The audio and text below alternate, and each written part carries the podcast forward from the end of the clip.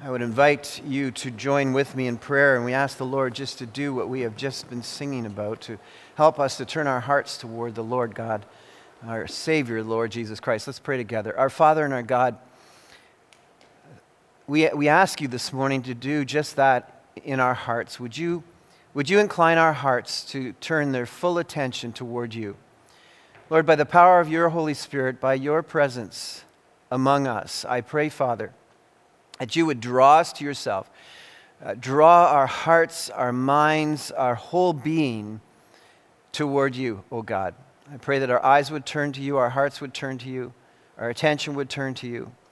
Lord, you have something to say to us today from your word, and I pray that you would teach us, continue to teach us who we are, how we are to live, what we are to believe, O oh God, how we can please you, how we can serve you. You have done so much for us. The Lord Jesus Christ, who gave his life for us. And Lord, we thank you that we have this rich, rich privilege of being in your family, being the body of Christ, the bride of Christ, the people of God, the temple of the Holy Spirit. The Lord, as we gather together this morning, I pray that you would uh, open up our minds willingly and our hearts willingly to serve you and to obey you. In Jesus' name I pray. Amen and amen. Well, there are 27,000 churches in Canada. That's one for every 1,300 people. You would think, uh, even if there were 100 people in each of these churches, you would think that that would, that would mean we'd have somewhere in the neighborhood of 3 million, uh, 3 million Christians in this country. You would think that that it would be sh- we would be shaping this country into a, a better, more moral, less murderous country. After all, 12 men turned the world upside down. Unless there's something wrong with the churches in our country. Maybe not all churches are actually churches. In Romans chapter 9, verse 6, the Apostle Paul was giving an explanation as to why things were as bad as they were, considering, uh, in particular, among the people of Israel. And they were wondering if the Word of God had failed, had failed them. And, and Paul writes this not as though God's Word has failed, for not all who are descended from Israel are Israel. That's Romans 9 6. Not all descended. I, I would submit to you that not all descended from the, the first and early church, the first believing churches, are actually churches. Today we're looking at um, identity crisis. Last week we looked at what is the church. Today we're going to look at what is a church. And hopefully we'll an- answer some of the questions that you have in your minds and in your hearts as to why we do some of the things we do, why we do them the way we do them, the marks of the church, and we're looking at a biblical historical perspective and a historical approach. And in order to start a discovery, I'd invite you to turn in your Bibles this morning to Ephesians, Ephesians chapter 4. I want to look at the first um, seven verses there, and we're going to zero in on a, on a, a, a section uh, that will lead us through our discovery today. But while you're turning there, um, what we're going to try to do this morning is catch up from the original writings of the New Testament through about 381 of the first years of the church and, and how it developed, and, and historically and biblically, and give answers to why we are the way we are, why we do the things we do. So if you're there, Ephesians chapter 4, verse 1 As a prisoner for the Lord, then I urge you to live a life worthy of the calling you have received. Be completely humble and gentle. Be patient, bearing with one another in love, making every effort to keep the unity of the Spirit through the bond of peace. There is one body and one Spirit, just as you were called to one hope when you were called, one Lord, one faith, one baptism one God and Father of all, who is over all and through all and in all. but to each one of us, grace has been given as Christ apportioned it. Well, this is the Word of God. So, um, the question this morning is how can you know whether or not a church is in fact a New Testament church? Just because you call yourself a church, or just because a church calls itself a church, doesn't mean that Jesus actually would. In fact, in Revelation uh, chapter 2, verse 5, Jesus talks about walking among the lampstands. And of course, there he's talking about the churches uh, that were uh, present at the time. He talks about walking among the churches, he calls them lampstands, and he talks about putting some of them out. I will remove, he says, your lampstand from its place. So, Jesus himself acknowledges in the scriptures that not all churches are, in fact, churches that, that, that by uh, definition of Scripture, are actually churches. So, of the 27,000 churches in Canada, how many are really churches? And so that's what we're going to investigate today and talk about today. And um, one of the founding creeds that was established in 381 uh, AD at the Council of Constantinople established the marks, the four key marks of a New Testament church, a legitimate New Testament church. And many of us know this as the Apostles' Creed. It was first developed in Nicaea, uh, which is uh, today modern Turkey, uh, and, and, was uh, revised in 381 in Constantinople, which is today the modern city of Istanbul, Turkey. And this is uh, familiar to us and establishes the marks of the church. We believe in one holy, Catholic, apostolic church. Now, I should tell you that every church, all of the churches across the world, whether they be Protestant churches, Roman Catholic churches, Orthodox churches, ascribe to this creed that we believe in one holy, Catholic, and apostolic church. So, if we all are agreeing on this as the marks of the church, why are there so many denominations? Why are we so scattered? Why are we so fractured? And more importantly, why are the vast majority of churches not really legitimate churches? Well, that's what I hope to, to develop with you today as we look at the, not only the historic approach to this, but a biblical approach and understand what the original framers of this creed meant when they wrote it as one holy Catholic apostolic church. We're going to look at each of these four marks uh, today, Lord willing, and, and, as time permits. And um, quite frankly, the drift from the intended biblical moorings of these four marks has uh, been the reason that the church has fractured uh, globally and why there are so many churches that are not even recognizable as a New Testament church.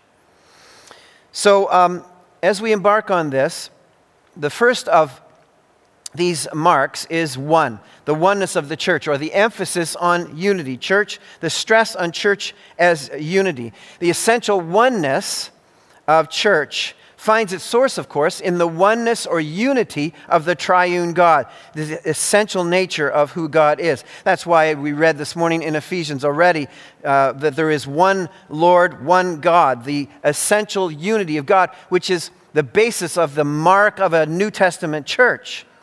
And of course, uh, narrowing it down or zeroing in more particularly in the scriptures, it talks about there is one body one body. So the question then why so many denominations? There's nothing wrong with the statement or the mark itself. The mark is a good mark. The church is one, the oneness of the church, the unity of the church. That, that's a, a great identifier. Uh, why has there been a, a, drift, though, in, in this particular area? Why have there been so many denominations uh, with respect to this?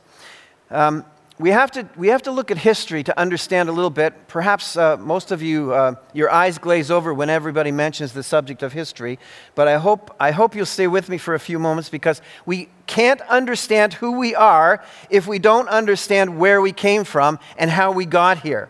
And so I want to I wanna share a few thoughts with you and understand that in the first several hundred years of the New Testament church, the ancient church, there were many schisms that occurred, many, many drifts theologically, many things that happened. In fact, for the first um, 300 years of the church, Christianity was illegal in the world, particularly in the Roman Empire.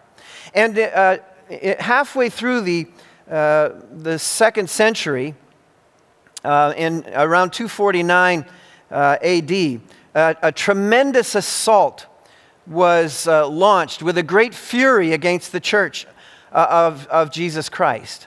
And as a result of that great launch of, of uh, persecution on the church, uh, many people who had, were baptized and proclaimed to follow Christ were defecting from the church and, uh, and becoming idol worshippers, going back into their old ways in, in uh, worshiping the multiple of Roman gods in order to uh, appease the, the, the, people of the land and, and get their, their jobs back and all kinds of things like that. At the same time, um, a 13 year uh, severe plague uh, broke out across the Roman Empire. Now, we've been, we've been in a one year plague, they were in a 13 year plague a severe plague that racked the, uh, racked the empire. And um, the church, uh, many people during this time, of course, uh, viewed this, uh, this situation as the judgment of God upon them. Many who had defected from the church were uh, wanting to be reinstated in the church. And so there was a, there was a great turmoil, turmoil going on. And uh, one of the uh, more recognizable bishops by the name of Cyprian, we, we introduced him last week, Cyprian of Carthage, which is in, in Tunisia, uh, proposed a solution in uh, uh, a, a, a writing uh, entitled The Unity of the Church. And he proposed a solution that, that unity would be required uh, whereby everyone would give their allegiance and their, uh, uh, their um, loyalty to the authority of the local bishop.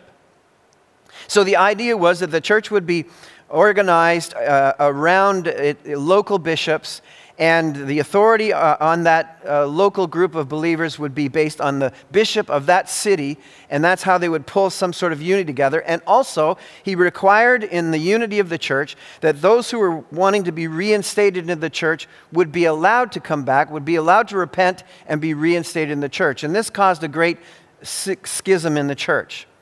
Not only that, but by the year 1302, this idea of authority resting in local bishops uh, by 1302, these, this structural organization developed so that there was one authority, one bishop, uh, the Pope, and um, in 1302, Pope uh, Boniface VIII uh, required submission to himself as necessary for salvation. So, this this movement of structuring unity around the authority of organizational structure resulted in a massive drift from the gospel, which today we still experience, and led to the Reformation. It wasn't until the Emperor Constantine in uh, 312 uh, was converted to Christianity, that, that persecution on the church was rescinded. And uh, he, by, on the basis of a vision of a cross in the sky, actually came to faith in Christ. And then he himself declared that there would be need to be a council that would determine uh, the church's doctrine, and that was when in 325 the Nicene Creed was formed. Um, but it was formed, unfortunately, around political systems that were already in place. Unity was based upon loyalty to the local bishop and ultimately a human construct of, of an organizational um, megastructure, as opposed to a spiritual loyalty to Christ and his church, Christ as the head of the church. And so we have this, this good mark that ultimately became tampered with, by human construct, leading to organizational structure as opposed to spiritual loyalty. And we have the denominations and the scattering of denominations throughout the world. So, what does it mean when we say here at Calvary, what does it mean when we say um, that uh, Calvary is expressing the oneness of the church? What, what does it mean when we say that? Well, I want to give you four quick things that are important to understand in terms of how we understand the unity or the oneness of the church. We understand it this way that spiritual unity is with those who are truly saved, those who belong to Christ. Uh, in the Ephesians text, one Lord, one faith, as opposed to unity to an organized or loyalty to an organizational structure. It is, it is our understanding of what true unity meant in the scriptures was unity to Christ, unity to the Word of God, unity to um, uh, unity with those who truly knew Christ as, as Savior, which must be expressed, by the way, as uh, uh, beyond uh, uh, unity to one local congregation. We believe that uh, to express the oneness of our faith in Jesus Christ requires of us to be in unity and in fellowship and in relationship with other like minded local churches that are in unity with those who are truly saved. As Paul writes to the Corinthians in 1 Corinthians 1:13, is Christ divided? No. And so we believe that there is a necessity to be in unity with local churches, other local churches, churches that believe in Jesus Christ as Lord and Savior, have a high view of Scripture, and parachurch ministries that likewise support the gospel. Even those who have some different practices or emphases than we do. By the way, unity is not a hope, it is a fact. Unity is God's. Uh, Hammett writes in his book Unity is God's gift to every church in the gospel. Expressing it is every church's ongoing task. It is critical for the local church and the body of believers not to snub true gospel partners. As I was growing up uh, in, ch- in, church uh, decades ago, there were some um, challenges uh, with respect to unity within the the gospel fellowship around certain ministries, around certain parachurch ministries. Uh, one of the, the, the, challenges that I grew up with were, was um, unity with uh, Billy Graham and his ministry. And uh, some of the churches that took a, a very uh, strong fundamental position um, uh, struggled to be in partnership with Billy Graham Ministries because Billy Graham, although a, a, a fantastic believer, follower of Christ, great evangelist uh, himself, um, when he did local city uh, crusades, local city uh, uh, outreaches, would um, invite all of the churches in the cities to join with him. And that, that would include churches that, that uh, did not hold fast to the high view of Scripture or uh, the, the truth of the gospel. And uh, so there was, um, there was great consternation in those days as to whether or not it was legitimate to be in, in fellowship with Billy Graham Ministries. Well, I, over the years, I have learned that as I understand the oneness and unity of, of, of the church, that it's not, unity is not a hope, it's a fact. And all of those people who believe in the Lord Jesus Christ as Savior, Lord, and practice a high view of Scripture, we're going to get a little more specific uh, going f- forward, must never be snubbed by their brothers or sisters in Christ. Unity is a fact and a task, but by the way, never, ever at the cost of the gospel.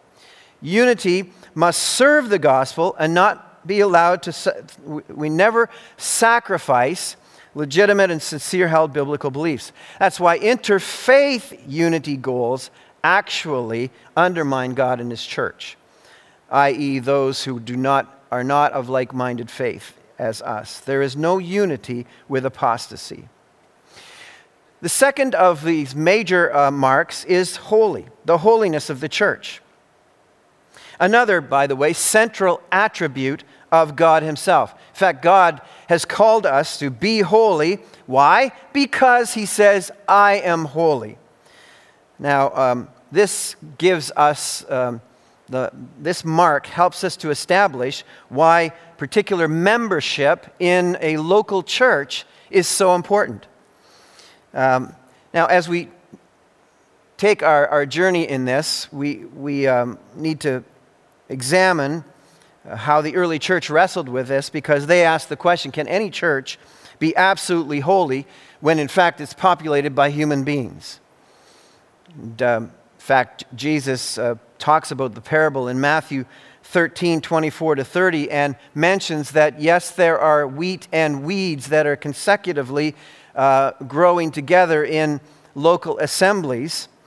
And of course, the uh, recognition that there is always sin among us. And so there was, there was great challenge as the early church hammered out this idea of the mark of a church. How can a church be holy when, in fact, it's inhabited by uh, flawed and sinful human beings?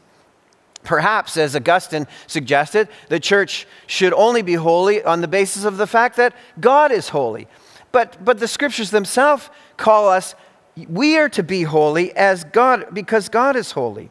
So um, they, uh, of course, it was developed uh, a, a, Latin word to refer to this, corpus permixtum, which meant there is a mixture in any church of people who are at least in the assembly or the gathering of church, of people who are saved and people who are lost.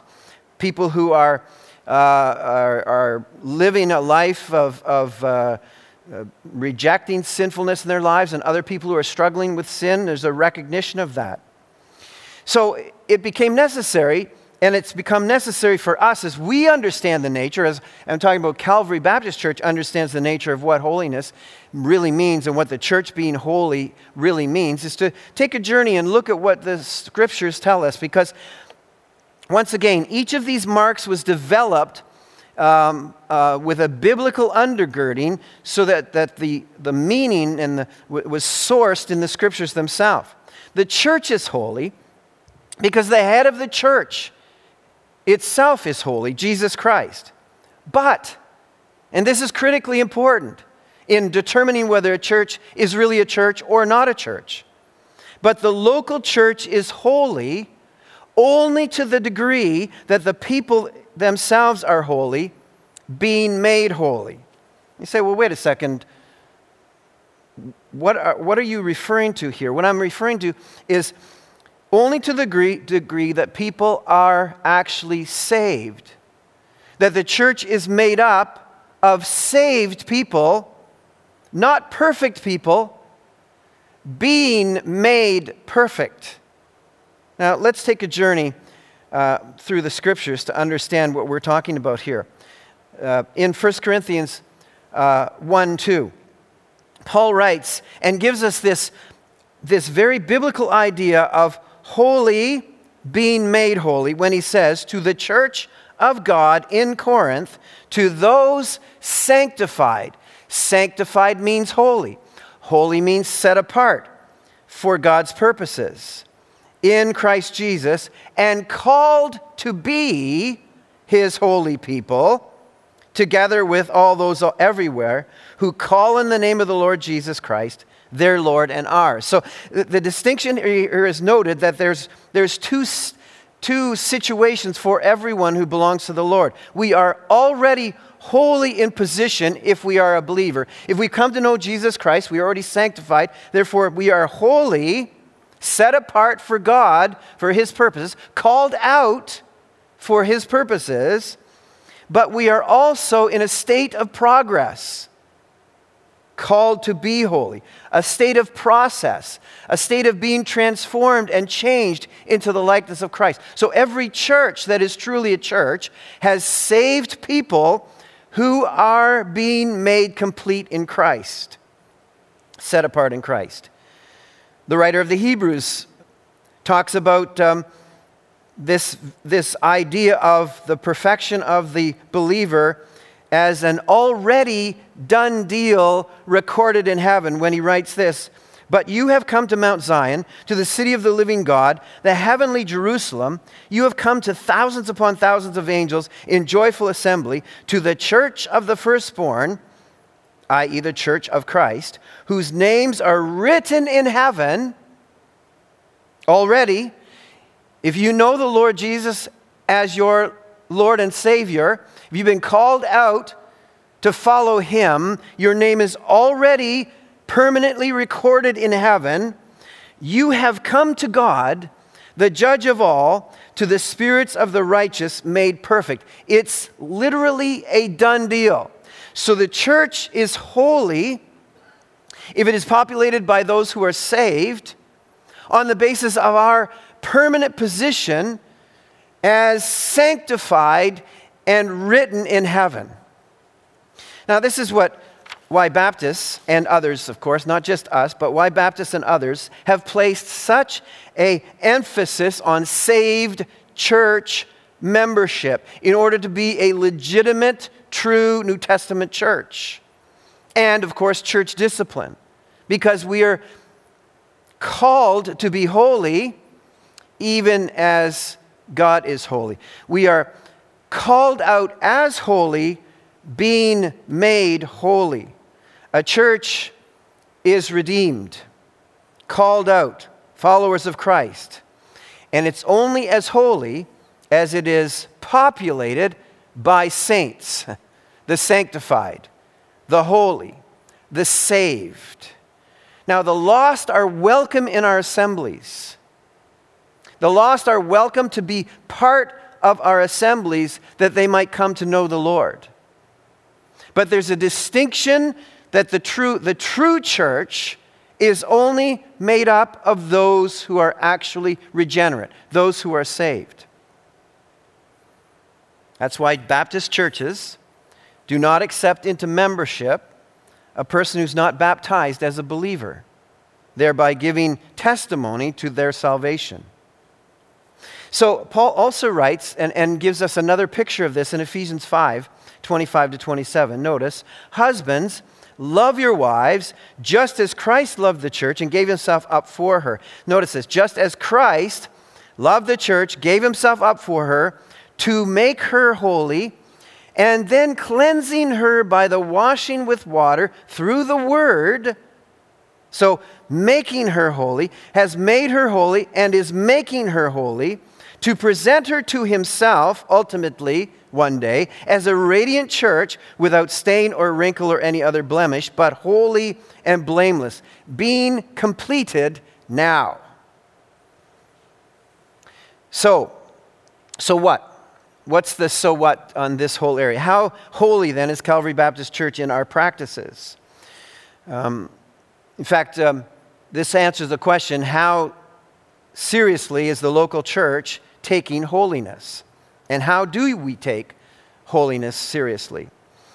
Well, first of all, because the local church is called to be holy, only saved, spirit indwelt people can be members. Therefore, only the saved are able to be baptized. Now, you need to hang on all of these words and understand the implications of this.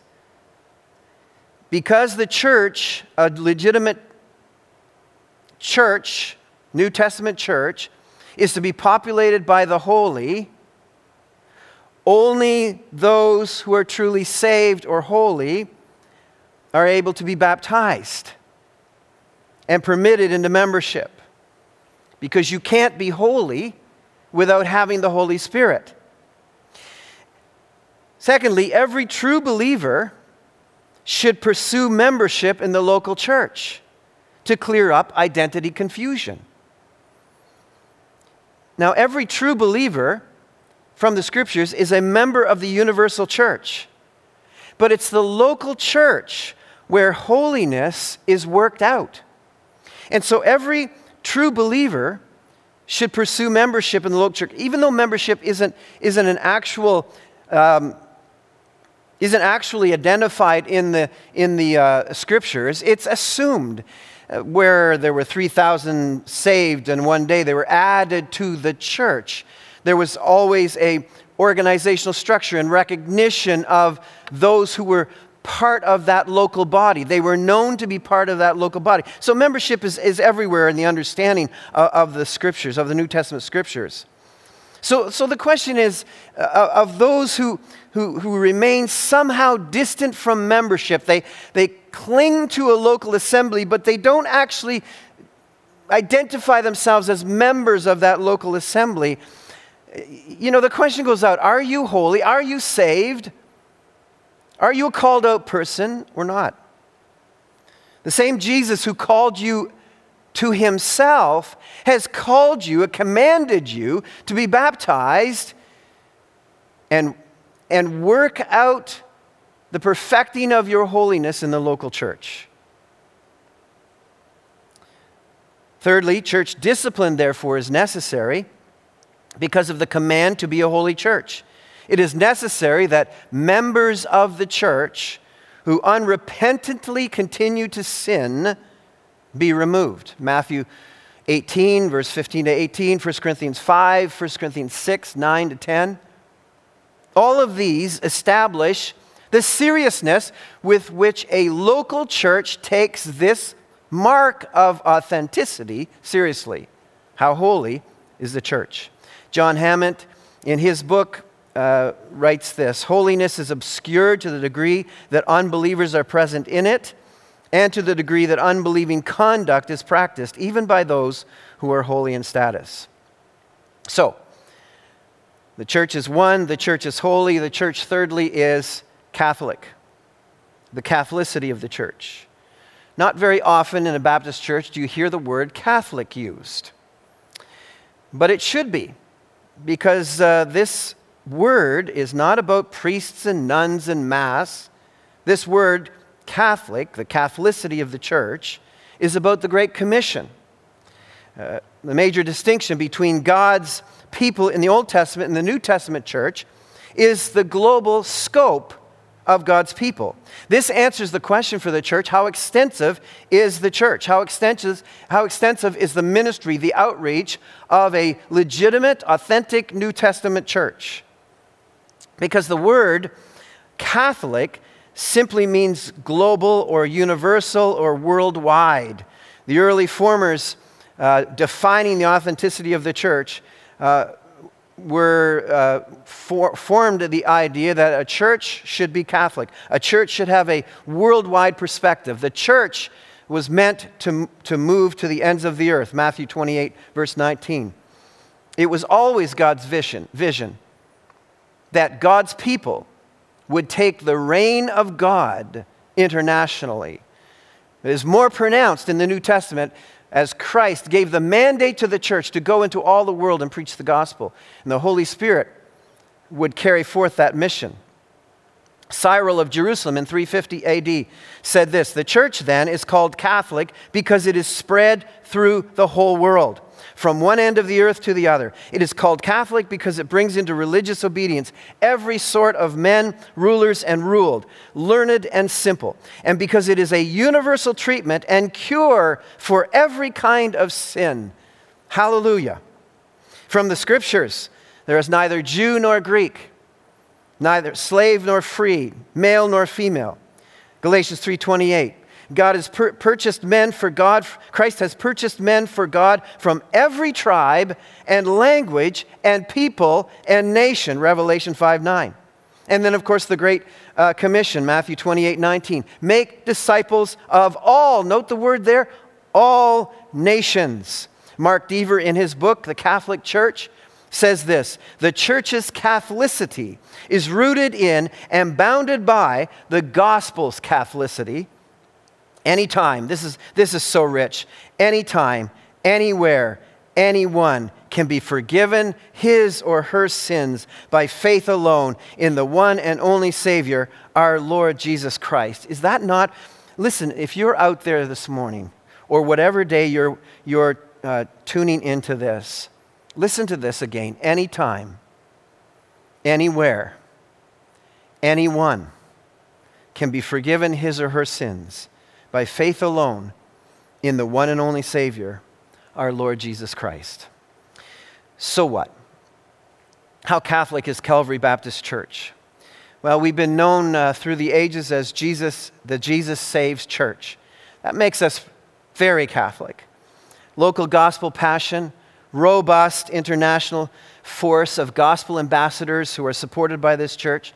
Literally, the sun never sets on the Calvary Baptist Church mission.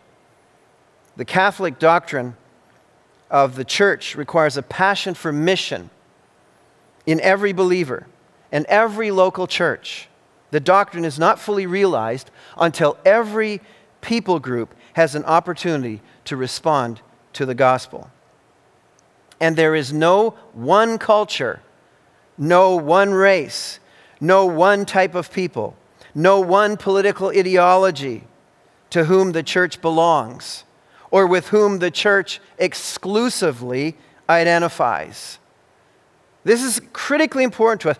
Calvary Baptist Church is a geographic, multi ethnic part of God's global Catholic church to the glory of God. So the question are we Catholic? How Catholic is Calvary Baptist Church? Is answered by another question How open are we to all? We have to be. That's who we're called to be. That's who we're commissioned to be by the Lord Jesus Christ. And then the fourth is apostolic the apostolicity of the church. In other words, from where does the church derive her authority? Apostolic succession or scriptures? Bishops or apostles? Current or ancient? This is a critical question to answer in the legitimacy of a church being actually a church. In fact, this question, along with the oneness question, den- denominations exist, uh, uh, has, has most resulted in the, the uh, mixture and fracturing of uh, the church into denominations. Um, because it is about power, it is about control, it is about truth and the transference of truth. As the word itself implies, listen, as the word itself implies, apostolic, apostle. The question that every church must answer is Is the source of our beliefs and practice found in the apostles and their teachings? So, we understand the Baptist practice is to understand that succession came from Christ's absolute authority over his church, commissioning, Matthew 28 18 to 20, the apostles, who in turn were authorized, who in turn were authorized uh, to endure, uh, in turn, authorized writings in turn to endure as the authority for the church. Now, let me work that out with you in the scriptures here. Where do we get that from?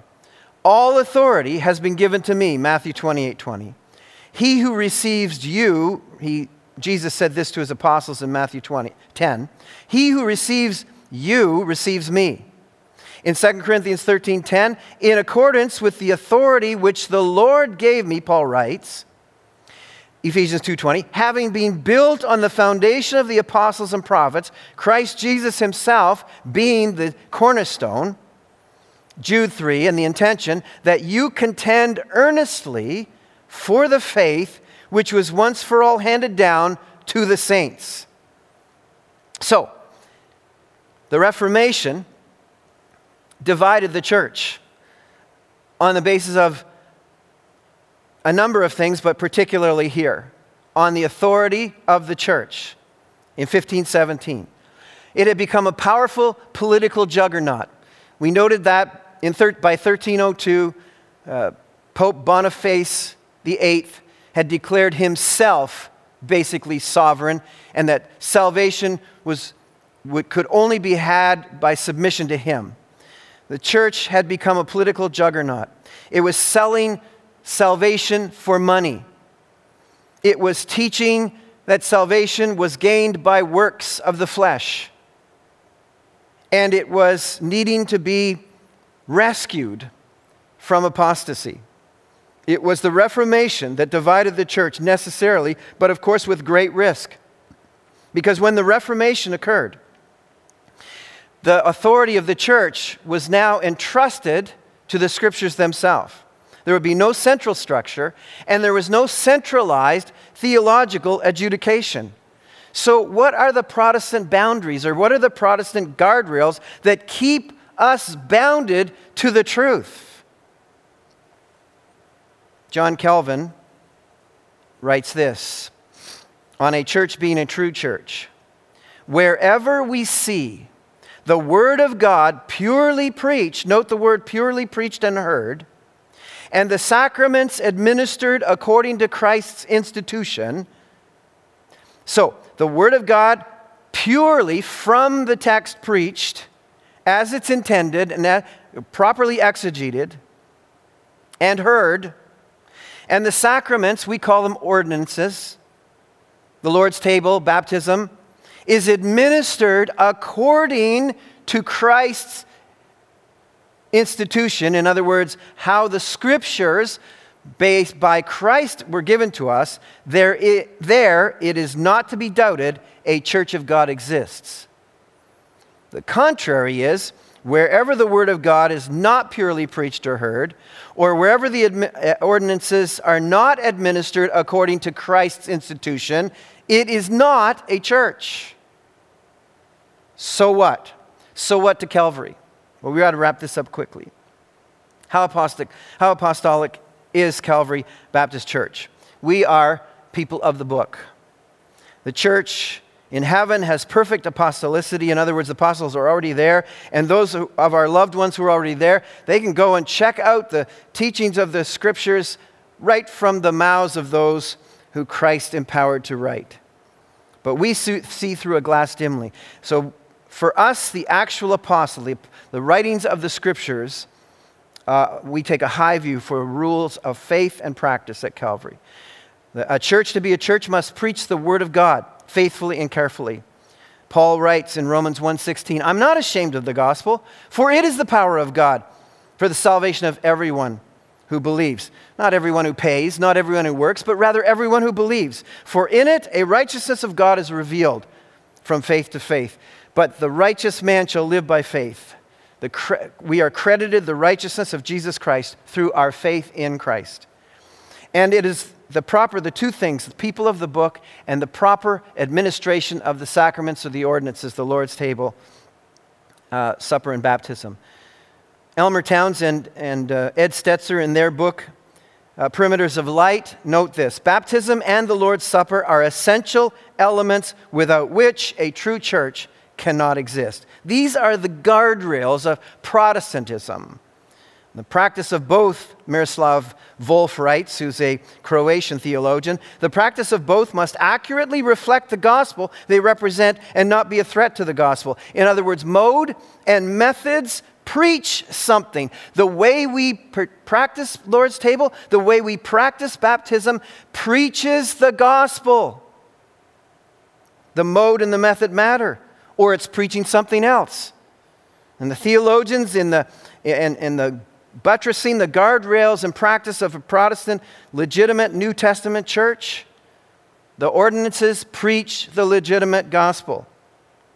If the sacrament seeks to convey grace without faith, they represent and not be, sorry, they, it repudiates the gospel if the sacrament or the ordinance seeks to convey grace without faith, in other words, grace by works, faith, uh, salvation by works, it repudiates the gospel. The sacraments, ordinances, properly practiced, symbolize the gospel, they don't replace it. And the two possibilities impropriety in practice that compromises the message of the gospel disqualifies the church as a church. Wherever the ordinances, the sacraments lead people away from the truth of the gospel, which is salvation by grace through faith, that ceases to be a church. Where the administration of the ordinances is improper or unusual or irregular, such as not practiced the way Jesus commissioned it to be practiced, it weakens the church, weakens the health of the church. So there you have it. The essential marks of uh, authentic church are one, meaning one with the Holy, one with Christ, one in the Holy Spirit, holy, meaning saved, growing in the Lord, Catholic, meaning missional, evangelical, apostolic, meaning a high view of Scripture, As, an assembly, formed and bounded by the gospel of Jesus Christ, gospel centered. Otherwise, it's not a church. So let me wrap this up this morning with a question to, to each of you. How are you doing in this? How are you doing? Things to think about and act upon as we go off the air. How are you doing in the matter of salvation? Have you come to know Christ as your Lord and Savior? You can today. If you know Christ as your Savior, have you been baptized as a believer? And if you've been baptized as a believer, or you're saved and you haven't yet been baptized as a believer, reach out to one of our pastors to be baptized. And, and if, you've, if you are baptized as a believer, are, are you a member of this local church? If not, why not? Why have you not cl- clarified your identity in Christ? How about holiness? Yes or no? Are you seeking to live a life that pleases God and says yes to Christ and no to sin? Or how about clarif- uh, uh, uh, unity extended and practiced? Are you evangelistic, reaching out with the gospel of Jesus Christ and His scripture, your authority? What do you need to deal with today? What of these things must you deal with? What it means to worship the Lord. So, these are the marks. This is what it means to be a church, a legitimate, authentic church, a real church and be a real Christian in that church. Father, thank you for your word again to us today. Thank you for these marks that give us structure and boundary and help us understand what is legitimate, what is authentic.